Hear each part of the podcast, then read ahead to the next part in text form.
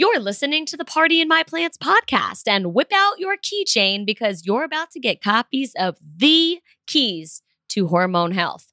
I hope there's room on your keychain for some new keys. Maybe you don't need the CVS and the Walgreens keychain cards. Just saying. Welcome to the Party in My Plants podcast, where I make healthy living as fun as a party so you'll, you know, actually want to do it and then actually feel, look, and live your best. I'm your host, Talia Pollock. Now let's get this party started. I am pumped that one of my favorite plant party products on the planet is sponsoring this episode. If you've spent but a few secs skimming my Instagram or binge watching my YouTube channel, which you should, by the way, if you haven't, but when you do, you'll see that Sun Warrior plant protein powder is the Kanye to my West, the bees to my knees, the Wilson to my castaway, something I would not want to live without. When I'm looking for a way to make my smoothies actually fill me up so I don't need a follow up snack a few minutes after finishing my smoothie, I blend in Sun Warrior because I don't want to get bloated, gassy, or feel crappy after consuming protein powder. I use Sun Warrior. Because I am not a fan of protein powders with weird, chalky textures and nasty flavors, I use Sun Warrior. See, it's no wonder I blend Sun Warrior protein powder into every smoothie I make and bake it into almost every baked good I bake. If you want some recipes for doing the same, head to my YouTube channel, youtube.com slash party in my plants. Click subscribe and you'll get an epic, easy Sun Warrior plant protein recipe in your inbox every month. And if you want to get your mitts on Sun Warrior for 15% less than the rest of the world pays to get their mitts on it, just use the code Party in My Plants at checkout on their site, sunwarrior.com. Again, in case you sneezed as I said that, I said you can use code Party in My Plants at checkout on sunwarrior.com to save 15%, my friend. The end of the sponsorship thing. I mean, let's get into the meat of the episode, or not meat, the tofu of the episode.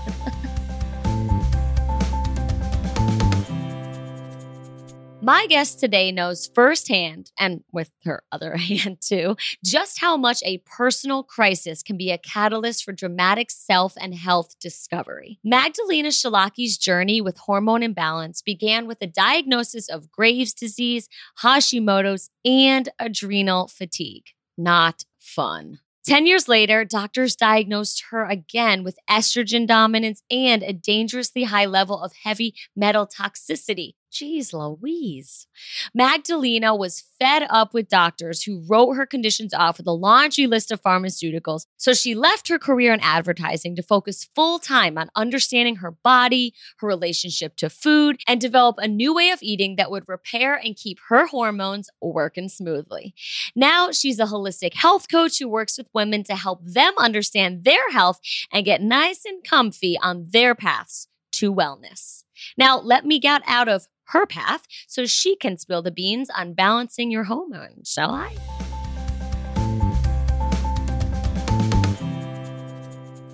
Magdalena, thank you so much for coming on the Party in My Plants podcast.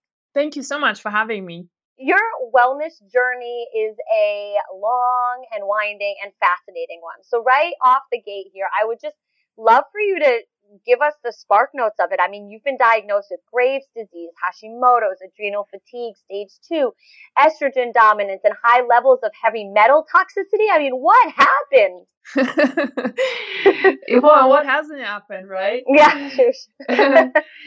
yeah and you know just to add to that i mean constant you know also digestive issues and h. pylori and you know i had all sorts of like SIBO, small intestinal bacterial overgrowth so just things that really mess around with your with your gut a lot and you know and and what you're able to eat and how you respond to food.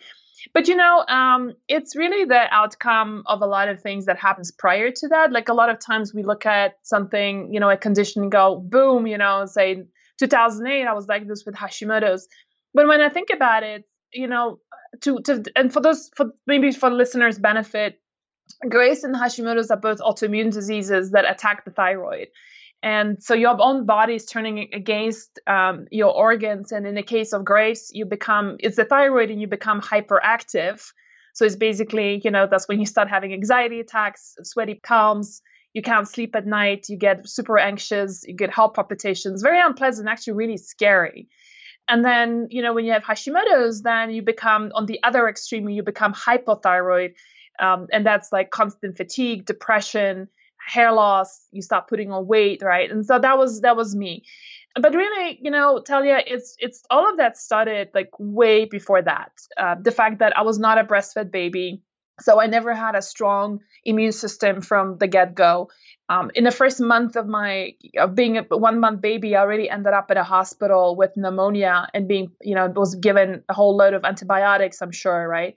Wow. Um, that again wipes out your good bacteria and whatever is left of it. And you know, and no, to no surprise, as a young child, I was always covered in eczema, had severe ear infections and sinus infections, which are very uh, symptomatic of food sensitivities. And you know, uh, and and again, food sensitivities a lot of times happen because of digestive issues, either poor bacterial flora, which obviously I had, right, because of you know because of the being non-breastfed um, and being given so many antibiotics.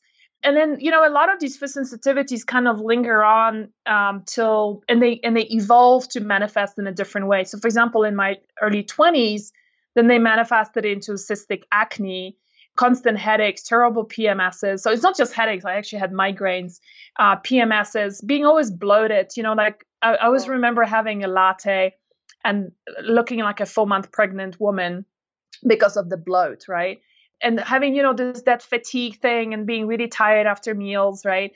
But the I think the biggest thing for me, especially as a young 20 something year old woman, was that cystic acne and, you know, that oily skin yet so dry, right? And you know, and cystic acne is no joke because it is so huge, it's so painful, it's so scarring. Um, and it wasn't just on my face; it was on my back. I had on my my chest, but even even on my buttocks. You know, that's how bad it was. And I remember doing a simple search um, and discovering, like, I still remember finding this article that said, "Why is it that children in Papua New Guinea have no acne?"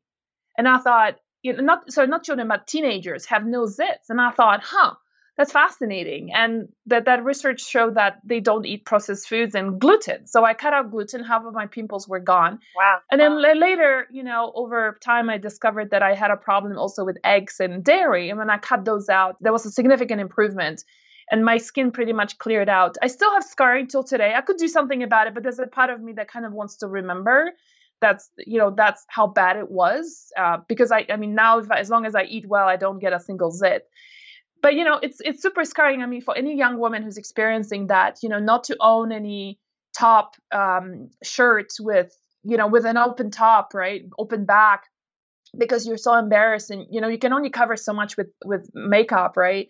Uh, it kind of shows through. It's it's very it was very very scarring and you know it really takes your self-confidence takes such a big hit but you know it's uh and, and then as i progressed I, I used to work in advertising so i had a phenomenal job at this advertising agency and i moved to um, you know i moved to china and hong kong. So i was living between hong kong and shanghai.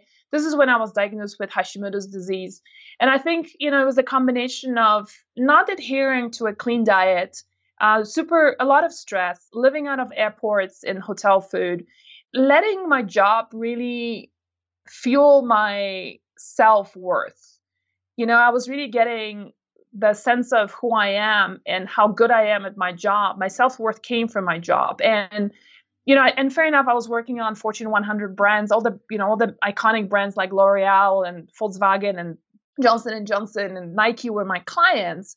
But it's also, you know, it was a, I was at a regional job, so it was a, you know, it was a huge responsibility and always being on the road and not sleeping enough, you know. And I always used to joke, I'll sleep when I die. Oh, and I, you know, and I, I'm here just to enjoy my life right now and push through. And I was a semi-professional athlete as well. I had my own athletic team, so you know, I'll work until 9 p.m. and get home, and then and then be up at 5:30 in the morning to hit the gym before going to the office. You know, it was that kind of crazy lifestyle, and no wonder I just completely got burned out. So this is when 2008 I was diagnosed with Hashimoto's, and and and I knew that you know, Talia, I had no idea really what it meant. Um, but I remember reading just the idea that when you have an autoimmune disease, that your own body is so confused and so miswired that you start attacking your own body organs that fundamentally was just did not sit well with me. And I didn't really understand why it was happening, but I just knew it wasn't right.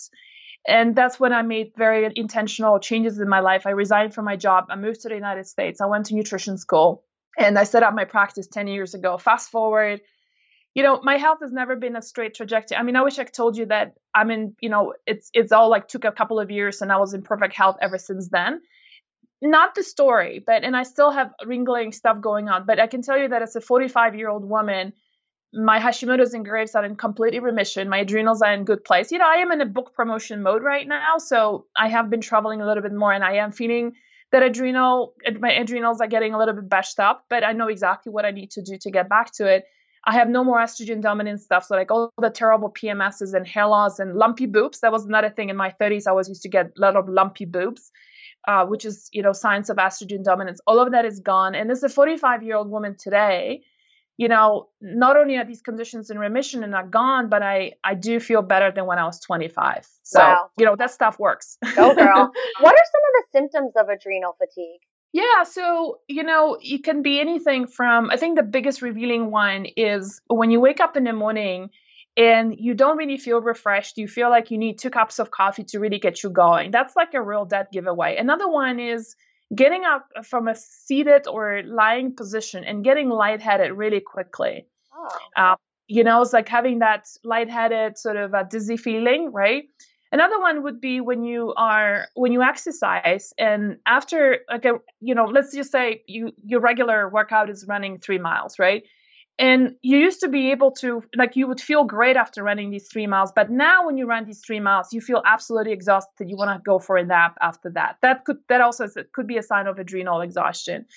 Um, other things which you know like craving for example salt um, craving sugar right? But craving sugar can be a lot of other things as well so you just have to look at it in a combination of symptoms. Those are the most common ones. Okay, cool. Is that something that people get diagnosed? Like you go to the doctor and you can get diagnosed with it, or can you like self-diagnose adrenal fatigue? So regular doctor, like to your typical allopathic doc, you you you know you go to, they don't recognize adrenal fatigue even as a condition at all. So um, they they might run like blood tests, but that's completely useless um, and it's going to show you that you know everything is right. Um, the the way to get diagnosed is to um, the most reliable way is to do it through urine, and for that you need to work with a functional doc or a functional nurse practitioner or a naturopath um, who can then order these kind of labs and confirm it. Okay, well that sounds good because I feel like some people say they have adrenal fatigue or, or might be thinking they have adrenal fatigue because we're all just freaking burning ourselves out left and right. So it's really good to know about the symptoms and how to move forward with getting a diagnosis if you think that might be what you got. But for you, how the hell did you reverse all of that crap that you were dealing with? I mean, what, how, yeah, how did you do that? Because that sounds like you had a lot going on. Yeah, so you know, I think food is really the foundation of things. And I say this, I mean, it might be so obvious, but there is a lot of times you go and see even a functional doc or naturopath, um, and you walk away with five hundred dollars worth of supplements, right? And zero conversation about the diet. And you know, when I was in private practice, I would have women coming with these bags of supplements and still feeling really crap because the way they were eating was was just sabotaging everything that the supplements were trying to do right? Or herbs that you were taking or you know we go and spend money on acupuncture and chinese herbs and all of that is really great. But at the end of the day food is the fundamental thing you're putting in your body.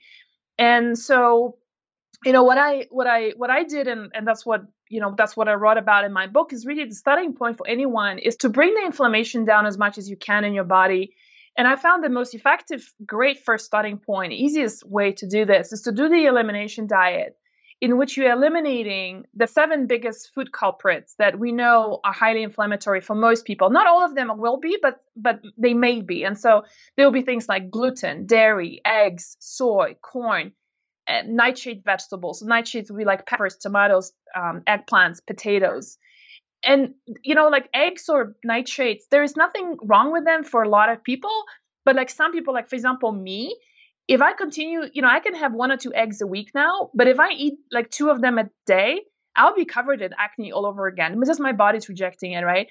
And for other people eggs would be wonderful but you wouldn't really know it until you full do the full elimination diet. And in the book i also removed peanuts. Peanuts mm, yeah and and again, you know, like you and I could eat peanuts and be fine, right? But there's somebody else might be reacting to peanuts um, or nuts, you know. So what I'm saying is that when you're constantly inflamed, um, you know, I mean, eggs, you know, just as an example, again, going back to eggs, you know, you're eating eggs and thinking like, well, that's one of the superfoods, right? Total co- complete protein and it's, you know, um, raised by, you know, eggs, uh, by hens that are free range and all that good stuff, right? Full nutritional profile. True. But if there is this protein in eggs that can be inflammatory, no matter what you what you're doing with supplements, it's just not gonna work. So you asked me about how I did that. That was the first fundamental thing was to was to um, do the full elimination diet. The other big thing is, you know, because I lived in China, I had very high mercury levels, lead levels, cadmium levels, and so I needed to do a number of detoxes to remove all of those. You know, I remove all amalgam fillings, all the you know all the mercury fillings that you have in the teeth. I got those removed, right? So it was it really was a long journey because I had so many things that were wrong, but um, you know they needed to be fixed in order to feel really really fantastic. Um, but you know I, I, think for anyone who's listening to the thing starting off with the elimination diet and keeping a journal um, and i you know i teach in the book in my cookbook how to do that.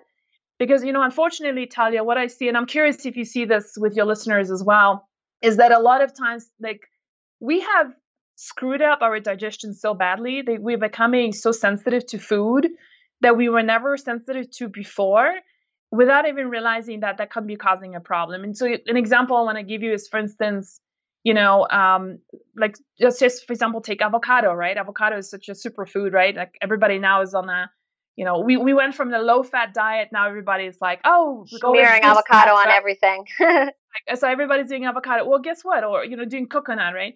Well, here's an interesting thing. When you start journaling and really tune into your body, you start realizing, like, oh, you know, every time I have avocado, I'm kind of feeling nauseous and I'm bloated. Well, here's an interesting thing avocado contains specific carbohydrates that can be very hard to digest for somebody who's got IBS, which is a lot of people, irritable bowel syndrome, right? When you've got dysbiosis in your gut. And so suddenly this real superfood can turn into a food that really sabotages your health and recovery because your gut you know if we want if you want we can talk about it later. It's like how the health of your gut is um, affecting your hormones. Or how your liver is affecting the hormones. It's got a huge there's a huge connection there. So i'm rambling on about these gut issues because they have a direct impact on your hormones. Um, so that's you know that's I think really important is to really dial in what are the foods that your body is loving, and then fixing your digestion and bring those food back in in moderation, and you know and that's really how you you function well. Yeah, well, it sounds like, I mean, there's a lot of things that you just threw out there, and there's a lot of things that play. You spoke about inflammation, you spoke about hormones, you spoke about gut health. If someone's listening, they're like, holy hell, like, I don't even know where to start. Like, where do you start? I mean, how do hormones play into this whole thing versus how does inflammation play into this whole thing and yeah. and for people that don't didn't have a slew of issues such like you like with the hashimoto's and adrenal fatigue and all this stuff like should they care yeah, so that's a really brilliant question. And you know, it's a pretty vast topic, right? So that's why like I can even take your question and divide it into like three sections already. But I'm just going to address the first thing, like should you care? So, you know, if I was to give myself a piece of medical advice or just any uh, health advice, right? 20 years ago, I would say to myself, listen to those symptoms, listen to those symptoms, those little nagging things, because if you don't contain them, and it's not to sound hypochondriac in any way, but they they're telling you there's something going on. Take for example, uh, lumpy boobs. You know, you got a lump on your boob, right? You go and see a doc, or you have a, you know, your thyroid is kind of swollen, and you find out you have a thyroid nodule, right? And you go and see a doc, and they go, well, this is all benign. Don't worry about it. Come back in six months' time. So, and that's you know that's one approach. I don't know about you, but like to me, that's like I'm not being a hypochondriac here, but I'm thinking, okay, well, I'm having this growth in me, right? And it's not cool. Like, where's this coming from? What's causing this? And a lot of times, those are early symptoms showing you that, for example, like those lump, lumpy boobs or thyroid nodules can be a sign of estrogen dominance, right? Mm. Which is directly connected to the gut. And I can explain that in a second.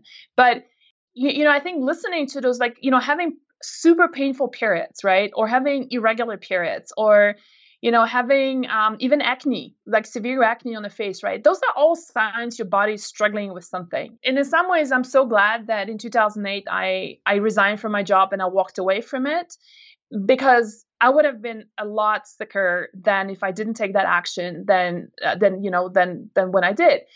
so when you said you know all of this can be overwhelming yeah so it can be really as simple as starting with the elimination diet you know and yeah it might sound like it's those separate foods and you're eating them on a regular basis but that's when you know you can surround yourself with tools that cookbooks and recipes that are which are in abundance today right um, on the internet and that was one of the reasons why i wrote my cookbook.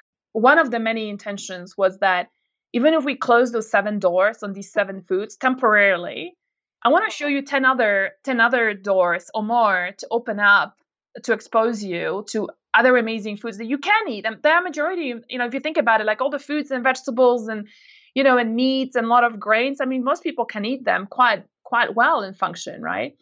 And then you ask the question about how is inflammation playing into this? So, you know, food as well as stress or doing prescription drugs or uh, but also birth control pills, unfortunately, for women can be highly inflammatory, period, right?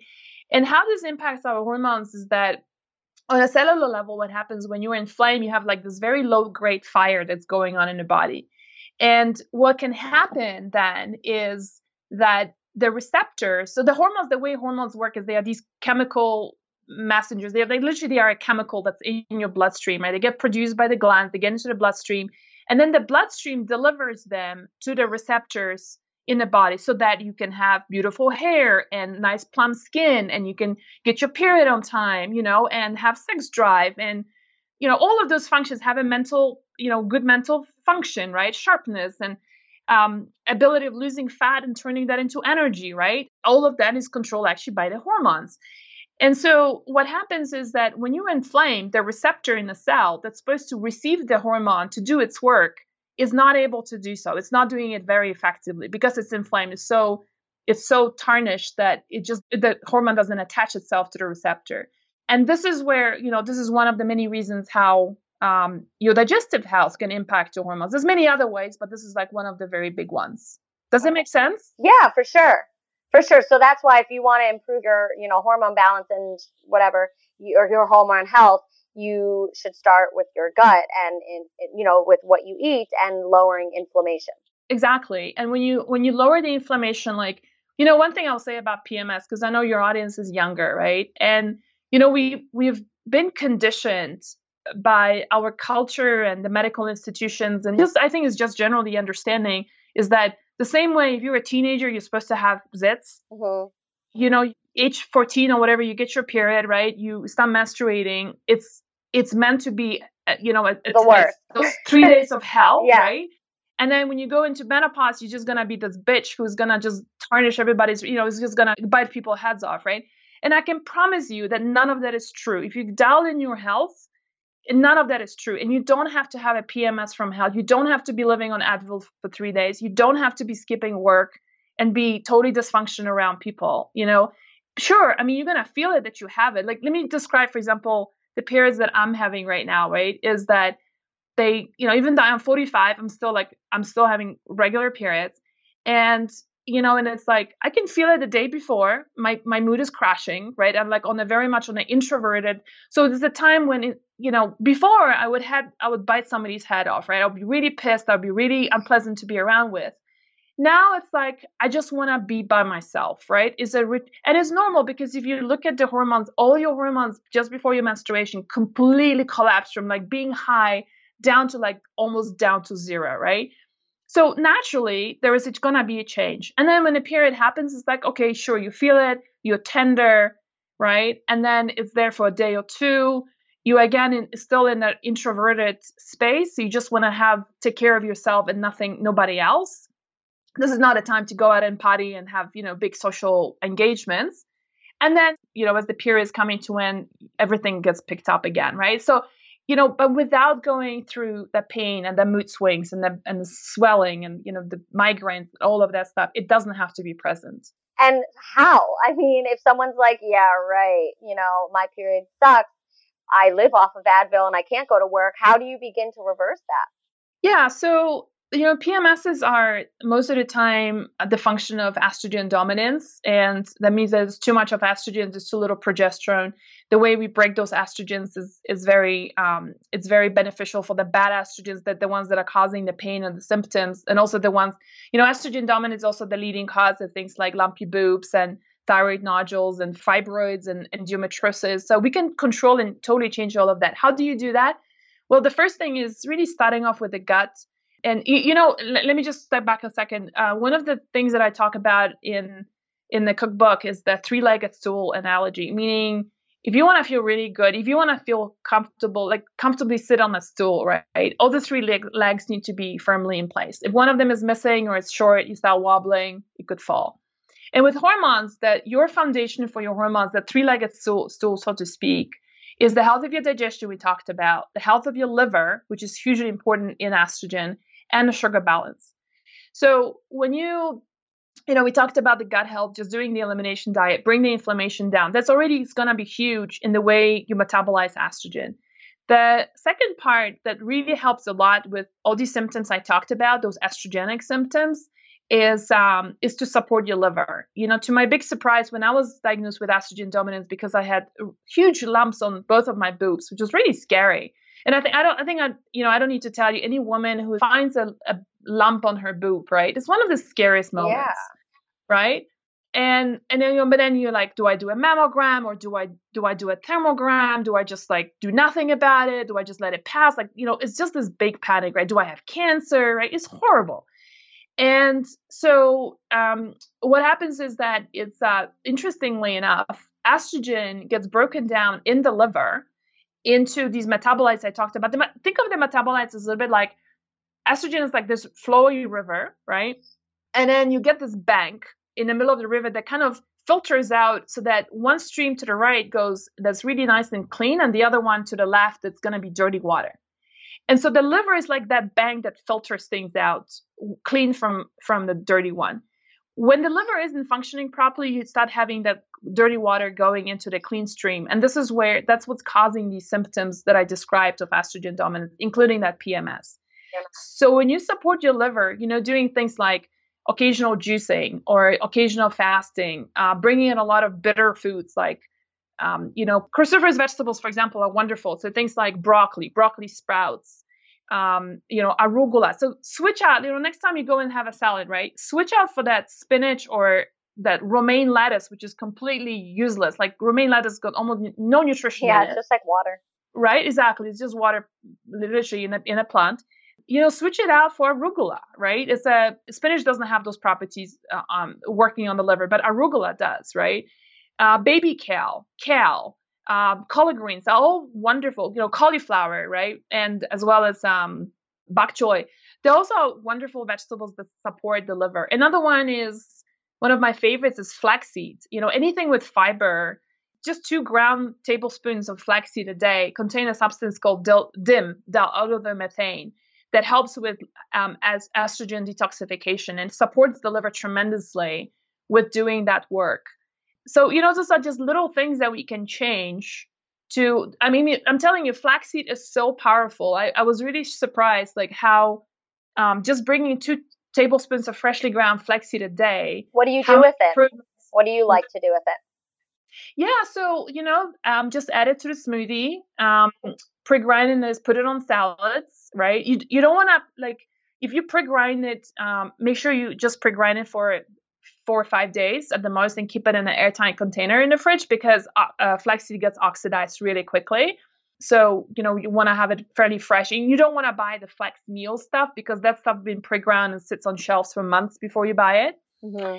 Um, and then you know sprinkle that on salad, sprinkle that into onto a soup. You don't want to cook with it to have the potency. The yeah, you the, want it raw. Yeah, you want to have it raw, organic. You know, um, golden or brown doesn't matter. Both of them are great.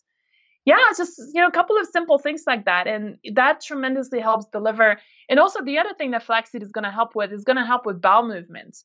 So many women are constipated, and you know it when you walk into like CVS and you know, and you see like there's always a whole aisle for gut health and constipation is like majority of it, right? Yeah. You're so constipated. And, you know, guess what? Dairy is one of the big causes of constipation in women. Not the only one, of course, right? But it, it's one of the big ones. Mm-hmm. So if you just drop your dairy, your bowel movement is going to start improving. Well, guess what? How it impacts the hormones is that, um, you know, we poop our hormones out. So, you know how I talked about the liver separates the clean water to dirty river, right? Yeah the dirty river, the dirty stream is going to be evacuated in our poop. We poop our hormones out. That's how we get rid of them. If we don't, they re-enter the body and they go and do a lot of damage. The damage that, you know, all the symptoms I talked about, the growth of the malignant tissue like the fibroids, the endometriosis, the lumpy boobs, the thyroid nodules, right? All of that is caused by that uh, that horrible, ast- you know, that the bad estrogen in there. And flaxseed, because it's so high in both soluble and insoluble fiber, it just is a wonderful bowel mover um, and a helper. That's awesome. Go flaxseed. Yay! Well, let's talk a little bit more about the connection between how we eat and our hormone balance. I mean, you just wrote a whole book called Cooking for Hormone Balance. So, what are other things that we can do? I mean, your book is like a million pages long. There's a lot going on in there. So, what are some other things that we can eat and ways that we can cook to improve our hormone health? Yeah, so you know, I let's just make it simple. Let, let me give you an example, like how just by changing your breakfast, how you can address the three-legged stool like right away, right? Addressing both your gut health, liver health, and sugar balance, uh, all in one go. Would you like me to give some examples of a breakfast like that? Sure. Yeah, please. Tangible stuff is the best. Okay. Eat it up. so you know, one of the recipes you find in the cookbook is called the farmer's wife's breakfast. And that recipe is an all time favorite. You know, before I wrote the book, I have an online community. And so I've tested a lot of the recipe, what works, what doesn't work, what people like, what they don't like. And Farmer's Wife's Breakfast always came up on top because it transforms so many women's lives. And so I'll tell you in a second what it is, but I just want to give you um, uh, the, the benefits. So, you know, when I first started uh, getting women to eat this way, the, you know, let us know that he'll be like, oh my God, I've only been doing this for three days and um, I don't have any more cravings. I don't feel like drinking coffee anymore. I have so much more energy. Like I don't need to snack and put any additional calories into my body before lunch. In fact, we had a lot of women who even said that they don't need any sleeping pills at night. Like they slept so much better when they rebalance, you know, when they changed the breakfast. Um, Just because of this one breakfast, this is what people were saying. Yes, exactly. Damn. Yeah. And what is it? yeah, right. So so the breakfast idea came from the fact that, you know, I I've lived in seven different countries and I've traveled to over 40. Where are you from originally? You know, I was born in Poland. Okay. Um, yeah, but my father was um had always worked overseas, so I would say I'm Polish, but I've only lived there for a few years of my life, and I spent most of my life actually in Southeast Asia. I grew up as a you know, as a young, as a, from a teenage to a young adulthood, I spent in Southeast Asia. I was there for over 22 years. So That's amazing. You know, in Asia, the line between food, where food starts and medicine begins, is very blur. Yeah. Right. So they use food very medicinally, and I think that was a big always inspiration for everything that I do.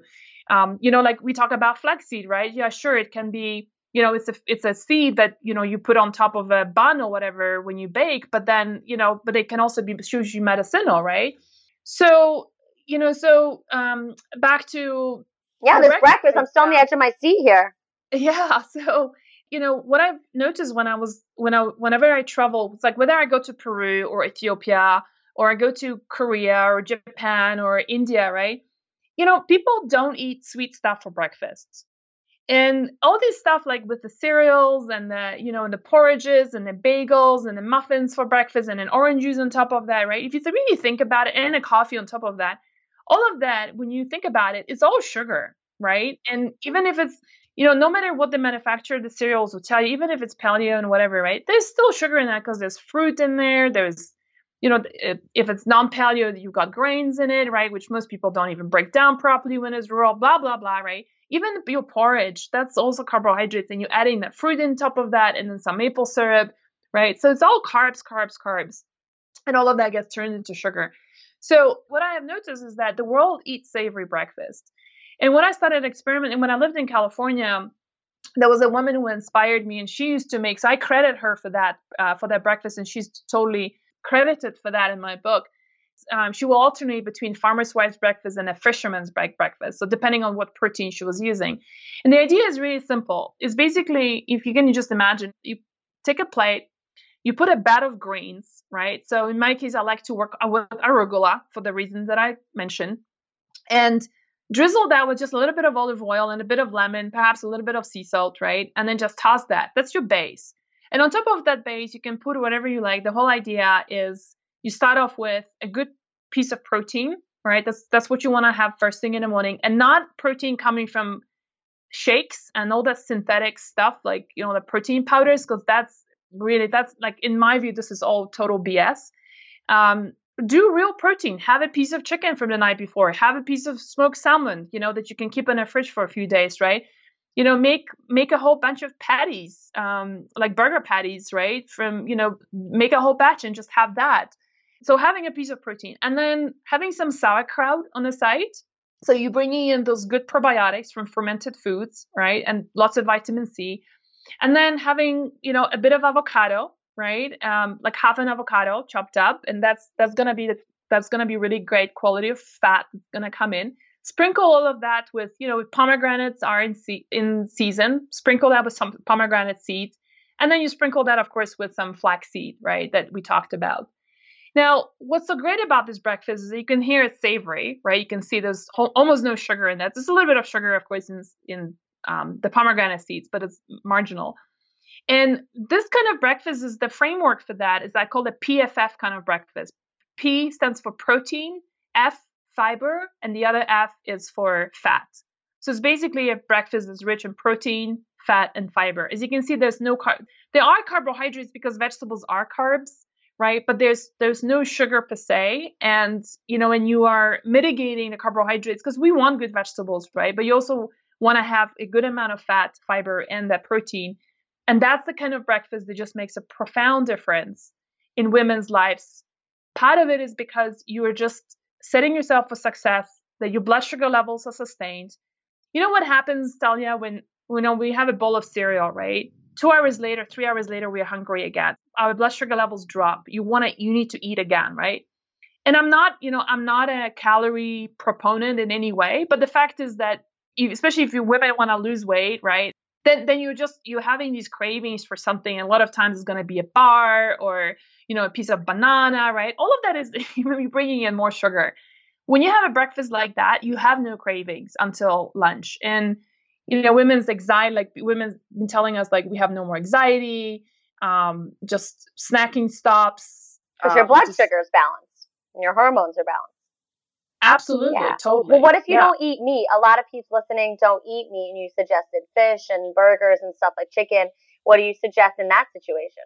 Yeah, so for vegetarians, you know, vegans, the substitute could be um, you could do tempeh. So tempeh is like if you can tolerate soy, then the, the a good substitute would be tempeh, which is fermented soy, and you can basically um, cook it up the same way you will, you will work with meat, um, grill it or whatever, and just season it because it's pretty tasteless. So you gotta season it, and that's a nice substitute. Like I don't have vegetarian options in my vegan options in my book just because when you work with hormones, it's really hard to rebalance the hormones and the blood sugar levels being a vegetarian and eliminating all these inflammatory foods. So that's why I don't work with vegetarian as an appro- vegetarian approach. Because you know, technically you can be you can drink diet coke and do Pringles and also call yourself vegan, right? Technically. Um, but that's a far, you know, that's a far cry from calling it a healthy diet. So I do, you but know, you can do, have a healthy diet without having meat and dairy and stuff in it you could just eat plants and be plant based and you know not eat coke. Well, I mean, I not agree with that. It's, you know, it's I have seen that there are, there are there are a few people who really feel good as vegetarians, and you gotta make that you know, and the person I think has to make a call.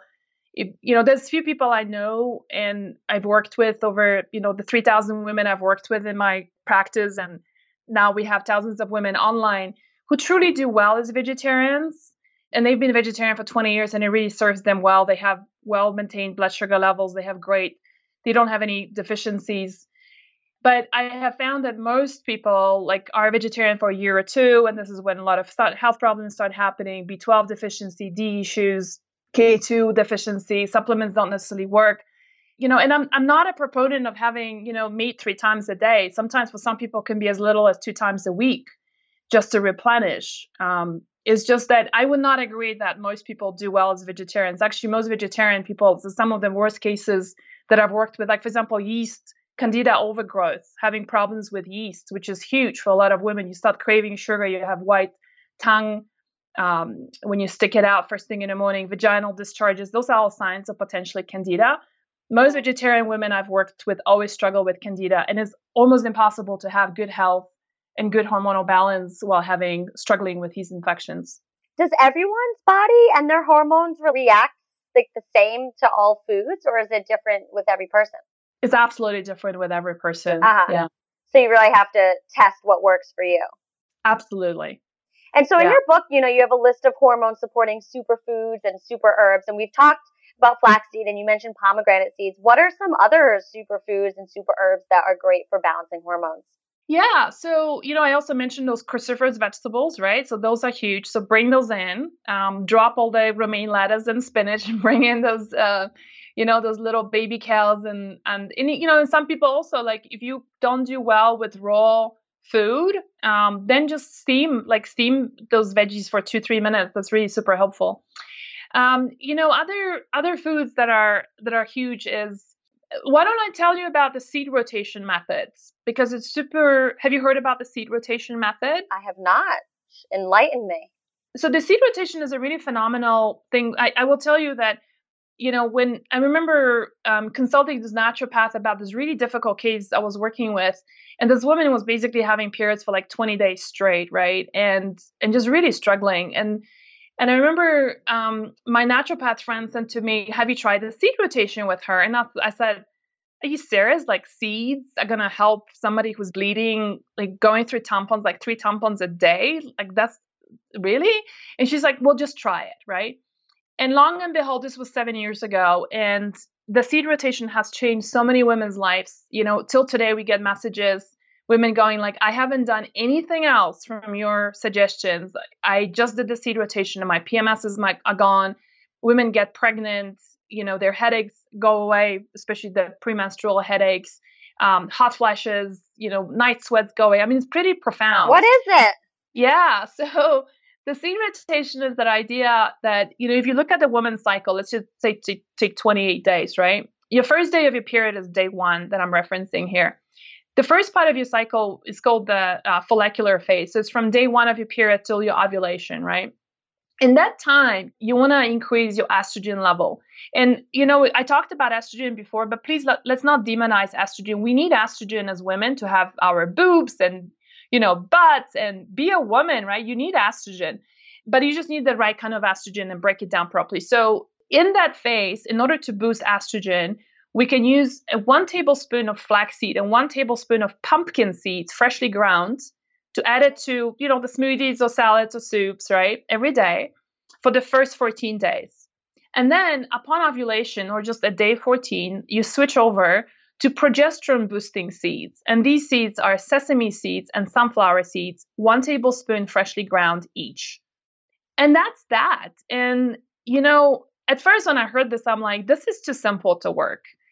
And like I said, you know, there are some women who just like, I don't want to make any other changes. I'm just not ready for this. This is too much. I just want to do something simple. So if you want to try something simple, then the seed rotation is a really great um, resource. And you know, it's, it's I'll, I'll, send you the link. It's basically on cookingforhormonebalance.com slash seeds.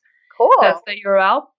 Uh, so that's you know that's really simple thing to do like right off the bat. And look, you know, if somebody is hugely inflamed, like if somebody's you know if, if you're living on bagels in the morning, right? And you, you know, caffeine is what draws you, what what what, uh, what fuels you throughout the day, right? And you don't sleep enough, and blah blah blah you have a lot of stress in your life i mean look let's not let's not make seed rotation like it's gonna be the pinnacle solution for everything the holy grail right but you know um but it can it can definitely help a lot and for some women it com- completely helped them so totally worth trying it wow that's cool and it is so simple just seeds well i mean you said like if someone's inflamed you know blah blah blah i'm curious like someone listening, how does one know if they are inflamed or if their hormones are unhealthy or not balanced? I mean, yeah, mm-hmm. obviously, like if you got diagnosed with Hashimoto's, like you know, but like how, just a regular person who doesn't know that there is a better way to live or that what they're experiencing right now is inflammation and that it could be gone. Like,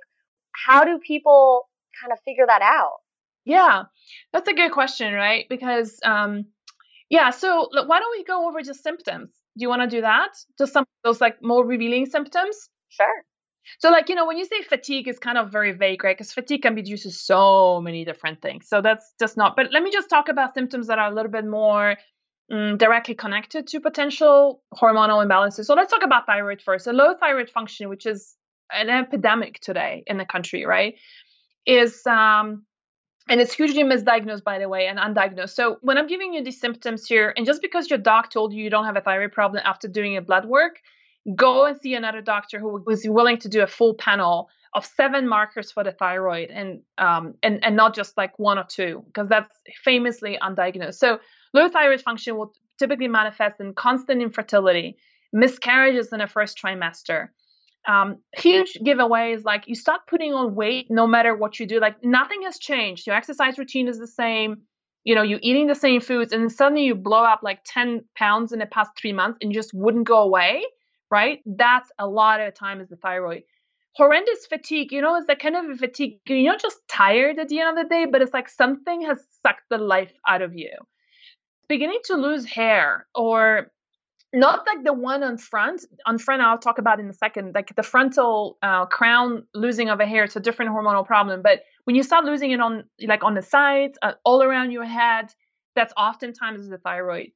A lot of women just feel like you know especially wearing jewelry or certain cl- clothes that are tight uh, close to your neck they begin to feel that there's tightness there. That's because the thyroid is beginning to be inflamed and you know that you can just feel it right you know your nails beginning to break really quickly your hair not just falling but also like brittle hair just your hair kind of looks you know dry and kind of blah um, like having always cold hands like you are the girl who has to wear a sweater where everybody else is in t-shirts and your hands and feet are always cold those are huge thyroid giveaways. And if please, if a doctor tells you that they ran a TSH and a T4, you know, panel and they go, oh no, you're fine. Go and find someone who's willing to do that. And they do exist, even covered with insurance, when you do seven markers on a thyroid.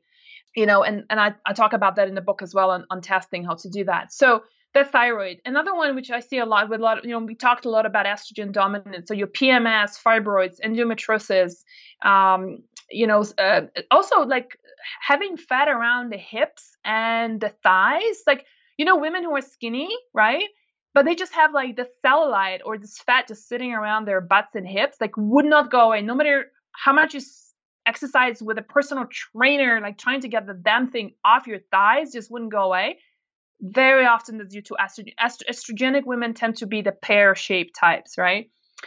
so that's estrogen and then the and lumpy boobs of course you know we talked about and then you know since we talk about body shape so if you are the apple type of shape like you store a lot of fat around your belly and that's really that's like that's the one that doesn't want to go away most of the time that happens due to insulin problems so blood sugar issues being pre-diabetic diabetic having insulin resistance um, and that happens when when we have issues with the sugar a lot of times the women end up having high testosterone levels and that high testosterone causes things like crown balding. That's the one I was talking about. So, you know, like women who just like right in front of the frontal part of their uh, head is just has like, uh, has no hair, right? That's your typically high testosterone. But instead, these women start growing hair on their upper lips.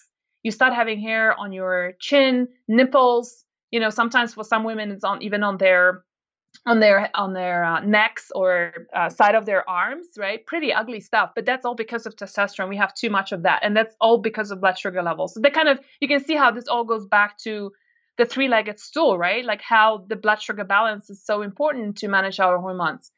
Um, so the high testosterone levels leads to a condition called polycystic ovarian syndrome. So women like that will be having, you know, as the name implies, polycystic ovarian. So they have ovary, they have cysts in their ovaries. But a lot of times, you know, it's also manifests as just like total infertility, very irregular periods, uh, periods all over the place, right? Depression. Yeah. And that hair loss is like, and, and of course, like storing the fat around the belly. So those are the, I think those are the main ones um, that, you know, I, I think are pretty indicative that something is going on, really, you know? Yeah. Wow. Those are pretty specific symptoms. Thank you for laying those out for us it really sounds like the bottom line is that balancing our blood sugar is essential in keeping our hormones balanced. And then you mentioned, you know, those seven offenders that people can try cutting out. I mean, for the elimination diet that you're suggesting, do you often tell people to cut them out all at once and then add them back in after a period of time? Or like, is that how you suggest it working? Yeah, so the full plan is in the book and, and how to also keep a journal to while you're doing that because you might discover that some other foods you were eating actually like for example nuts. I didn't take out nuts from the elimination diet. But you know, for some people will be like, hmm, every time I eat almonds, like I'm just getting itchy, you know, or every time I have, let's say, sauerkraut, something fermented, you know, I'm I'm um, I'm getting like hives and um, and I'm feeling anxious, right? When you really tune into your body, you you know, there's a lot of signals you can start picking up, and then really honing in what are the other foods that are sabotaging you, basically causing that inflammation. So yeah, the elimination diet is a really great starting point, and then keep a journal because um, you might discover, like I said, you know, like okay, sauerkraut, maybe I have a problem with histamine. You know, a lot of people now are having issues with histamine. Mm-hmm. Um, you know, all the fermented foods, like every, you know, like everybody tells you kombucha is so great. I'm actually not a fan of kombucha at all because it's full of yeast, and most women that I know have yeast problems. But you know, but there's a lot of other great drinks to learn to make. For example, if you're drinking kombucha because everybody tells you it's so healthy, but you know instead of feeling um, like energized from it and feeling really good like you start having foggy brain and um, you start burping and you're feeling kind of like semi a little bit drunk even dizzy you know bloated and gassy like those are all signs you know the worst ones is that women women get actually anxious um, after that. Like you when you scratch your skin for example you get these red lines on your skin that just wouldn't go away for the next 15 20 minutes. Very unusual right? Because normally it will disappear within like 20 seconds. Mm-hmm. um, those are all signs that potentially could be histamine issues. So i talk about it in the book what do you do when you have histamine issues? So it's really delving into that but the elimination diet just getting those seven big outs first is already a f- big huge step forward. yeah for sure for sure. And I mean, it really comes down to listen, like essentially listening to your body and actually really paying very close attention to how this food is making you feel and making you look and making you, um, like just be able to function in your life. You know, you totally nailed that. And that's exactly what, you know, you totally nailed this. And I will share this with you you know when i when i used to run online groups um uh, you know nutrition groups uh, with with women for like you know for three month programs and helping them through that three months guiding them. And towards the end of every program at first at the beginning when i was doing them i would ask them at the end of the program what was your biggest win and take away from this program? Right? And i was in the beginning i was starting going to say oh, you know, I just cannot believe I lost the last 20 pounds that I just couldn't lose, or my depression is gone, or like, you know, I've been talking to my doc about getting off antidepressants, or I'm not using sleeping pills anymore. You know, all these benefits, right, that all of them experience. But I thought that's what I thought I was going to hear. But because I asked for the one biggest takeaway, you know what they said? What? Like what you said just now. Just they, they feel said, better in their real life. They said they've learned to listen to their body. Oh, gotcha. That's amazing. That's all. I mean, that's how you thrive. Right, because you know you open a magazine and it tells you, well, you know, um, this food is now the next best thing you're gonna do, right? Avocado is so amazing for you. Kombucha is something you're gonna drink every day, right? Blah blah blah, right? And guess what? This food might not even serve you very well. Um, you know, people now go on about fats. Well, guess what? Like I'm I'm doing my like the next tuning and, you know, I'm constantly fine tuning my health, right? I'm in excellent, I'm in really very good health, but I want to be in excellent health. So I'm doing, for example, I'm delving in something further with a woman who specializes in genetics and nutrition, right? And then we in. So guess what? I'm on a low fat diet right now for the next month, right? Because I've got a fat, fat malabsorption and she's helping me to tune it in. So fine tune it further. So the point is that you know it's it's just that and, and i and i have to say like even i tuned out of it every time i had something with a lot of fat like a drink you know say a matcha tea with like a lot of coconut oil and milk in it, I felt terrible after that. And and yet I kept drinking and I was like, why the hell was I doing this? I teach this stuff. I should know it, right? But there is this there's something about us is like, you know, it's is that fatty thing is great. Well, turns out that it's not. So it's just a constant reminder just to really tune into your body because no one then is gonna tell you, no magazine, no next you know whether it's paleo whether it's this or that diet whatever is gonna be right you're gonna figure out what really works for you and that's like this is the biggest skill you ever learn. Absolutely. so on that note i'm curious a few personal plant questions for you. What would you say your favorite of all the plants is your favorite to eat? Arugula. Oh i could have seen that coming There was a lot of foreshadowing with that one. and what's your favorite thing to do with it? Just drizzle a little EVOO on top? Uh, yes, and you know I love to combine it with another very bitter uh, veggie that is leaf leafy veggie that is um very hard to eat. Um, do you do you ever cook or work with dandelion? Yeah, uh huh. Yeah, very yeah. bitter. That guy is a is a hard one to work with, right? Because it's so bitter. Um, hard pill to swallow. so yeah, so there is like one of the recipes that's in the cookbook is uh, arugula with dandelion but um, it's a it's a Tuscan it's from Tuscany from Italy uh, recipe. It's a very traditional Tuscan recipe with shredded fennel, but the killer is the orange, adding orange to it and orange zest in the dressing, and that's a killer recipe that just completely like you're getting these you know these er, these uh, bitters into your body, but you're balancing them out with that sweetness of an orange, and it's just phenomenal. Ugh, yum, yum, yum, yum. Um, on that note, what is your most used kitchen tool? It will be well. I mean, obviously my knife, right? And I use top quality knives. Um, but what's your favorite that, brand of your knife? You know, I'm using um, knives from a uh, a very boutique place that actually manufactures small batches. So it's not gonna be very helpful to anyone, but those just get really good quality knives that you know uh, look, a really good knife will cost you probably about two hundred to three hundred dollars, and you know what? You buy one, you maintain it well, and you have it for the next 20, 30 years. So totally, do this as an investment. And good knife really makes a huge difference in how you cook. Totally. Okay, so your knife. Besides your knife, you were gonna say something else. Um, yeah, I love using my uh, lemon and lime squeezer. What is your favorite plant party restaurant? Which is just a restaurant where you love to eat plants. Well, I live in Boulder, Colorado, right? So there is um there is a restaurant called Shine, and is run by triplets, three sisters who are just really bringing culinary arts and really good nutrition together, which is very unusual but totally doable. Um, just to give you an example, for instance, they would soak uh, the almonds before they make uh, almond milk from it, right? Because it's really good to soak the nuts before to get just to make them more digestible.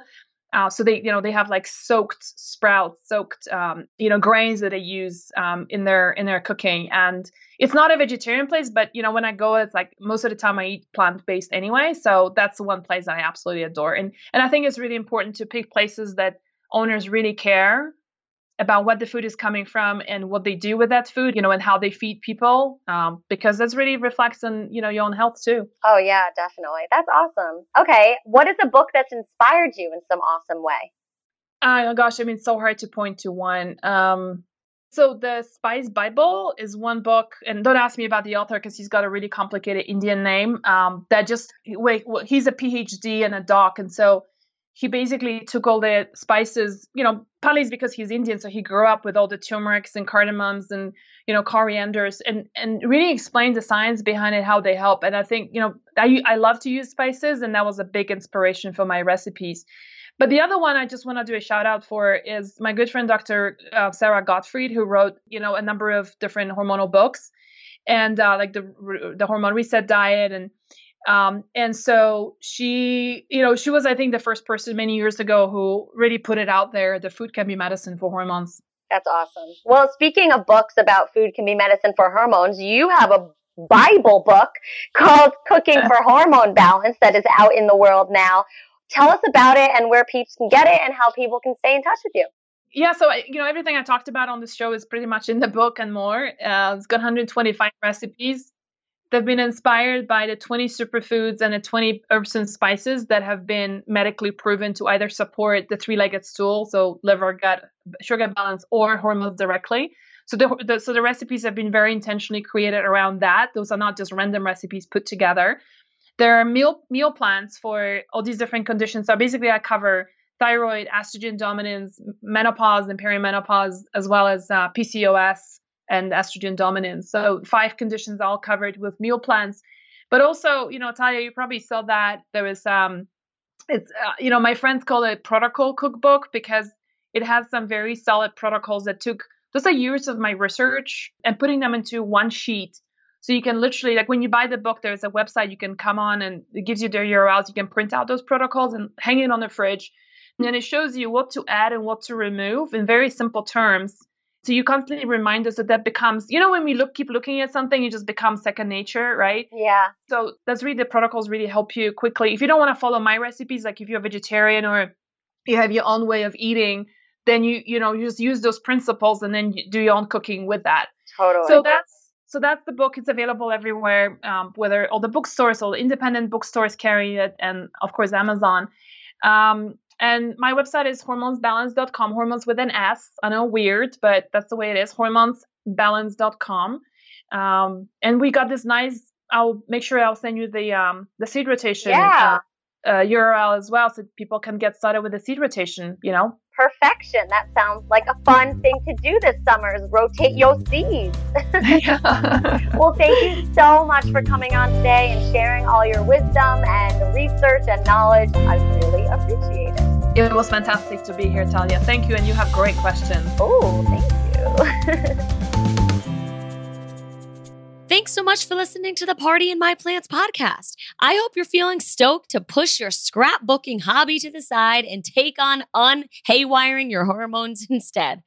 I feel like you got more than enough ideas in this chat with Magdalena to hack away at healthifying those hormones of yours. I believe in you. And I also wrote up some helpful show notes for you that are waiting at partyinmyplants.com slash 104.